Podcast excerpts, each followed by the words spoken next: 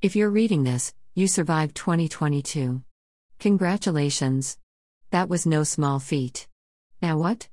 Two months into the new year, I am finally getting my shit together enough to tackle some resolutions goals. You can do it too. Even if you're an essential worker and your goal is to get vaccinated before homeschooled kindergarteners, you can start to take steps toward realizing that dream. Feeling less ambitious?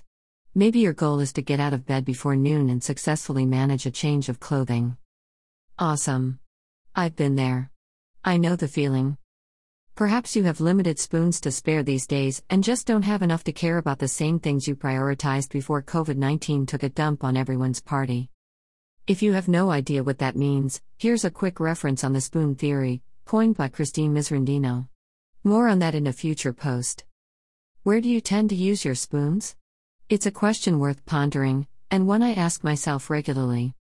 My spoons have been spent largely on a modest handful of activities since the start of 2021. I operate at my best when focused on three to five things, usually covering the four areas of well being physical, mental, emotional, spiritual.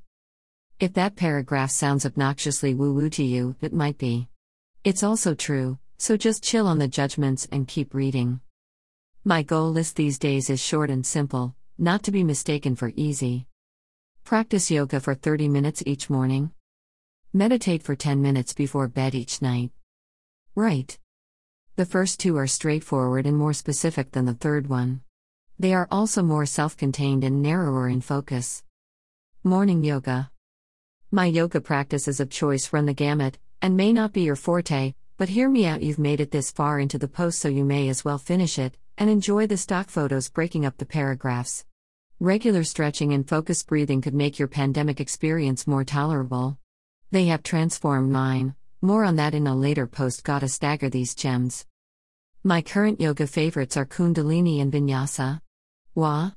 Okay, to grossly oversimplify them, think white garb and Sanskrit chanting with a blissed out feeling at the end, and power moves like plank and chaturanga, also with a blissed out feeling at the end. See a theme here.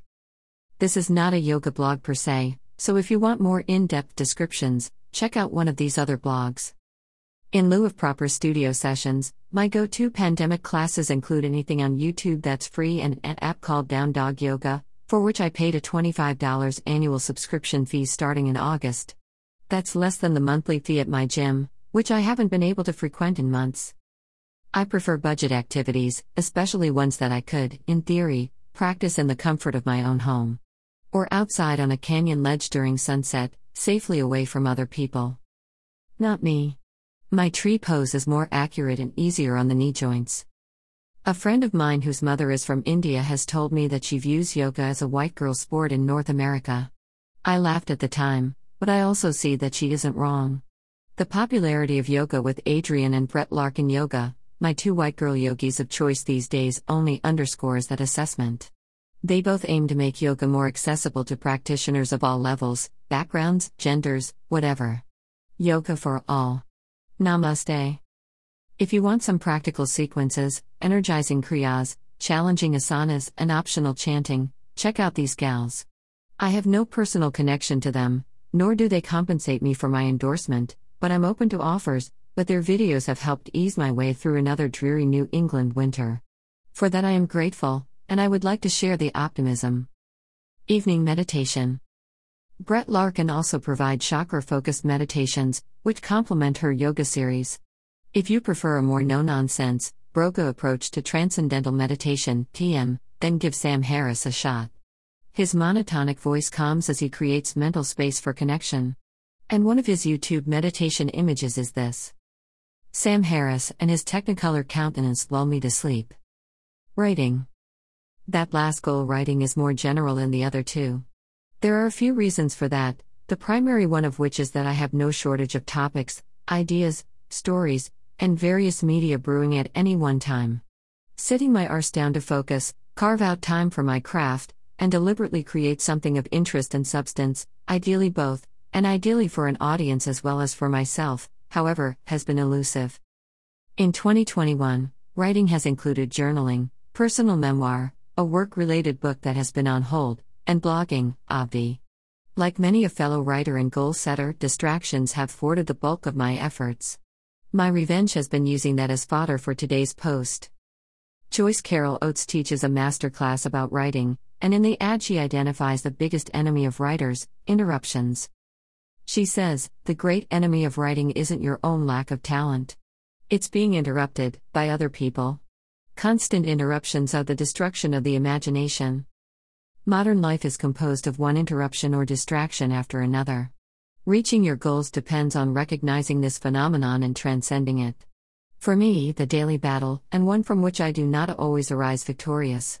But setting three simple, not easy, goals and focusing on them day after day has helped me tune out the distractions, slowly but surely. They never disappear. The aim is to coexist and get to work despite their presence. Procrastination is real. Resistance is oppressive, even, and often, self imposed. Delays are nearly inevitably. Inertia is common. But giving up is optional. Some days I bang out 2,000 words on a rough draft of a book idea I have been pondering for years, inspired by decades of true life events. I'm not bragging, I promise. It's just what happens, and it comes at a cost. I may not speak to other living humans on those days, or I may not venture outside. Other days I jot down three blog ideas in an old school journal that my mother gave me for my birthday. Last year, not, like, when I turned 10. Although, come to think of it, she likely got me a journal for my 10th birthday too. Yes, this is the actual journal. No, I'm not in middle school. Anyway, that's it three ideas, and not always complete or coherent ones. Today's brainstorming session included these gems. February is like coming down from a psychedelic trip. Am I an introvert, or just a tired extrovert? The importance of accountability buddies when embarking on a new creative venture. Those million dollar ideas and this blog post are today's accomplishments under the writing goal, and that has to be enough, because the day is nearly done. And yes, I still met my daily goal. I wrote. In fact, I published my first post in months. I slayed the dragon of resistance. I'm going to get up and attempt to slay another tomorrow. Because that is how this shit works. It's hard, it's painful, it's dirty. And it's totally worth the effort. You may know that quote, Mies. Attributed to Ernest Hemingway, there is nothing to writing. All you do is sit down at a typewriter and bleed. Whether Papa said that or not is up for debate, but the essence of the message is not. Writing is suffering, yet the suffering of not writing is worse. Not a writer? Fill in the blank. What are you avoiding or putting off that is causing you to suffer? Painting. Filing taxes. Working out. Organizing your home.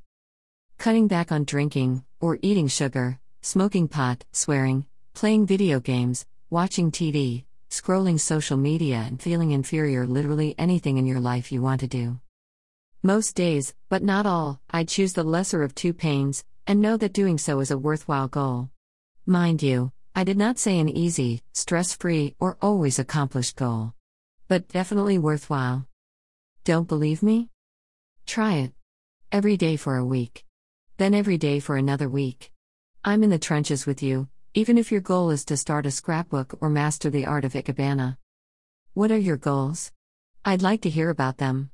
Sharing mine with my accountability buddies, and with you, have helped me continue with the daily practice of reaching them. Even if I only close my eyes, touch my toes, and jot down a few fragmented blog post ideas, I feel accomplished. Powerful. Gratified. Or at least like a slightly better version of myself than I was yesterday. And that is grand. A journey of a thousand miles begins with a single step,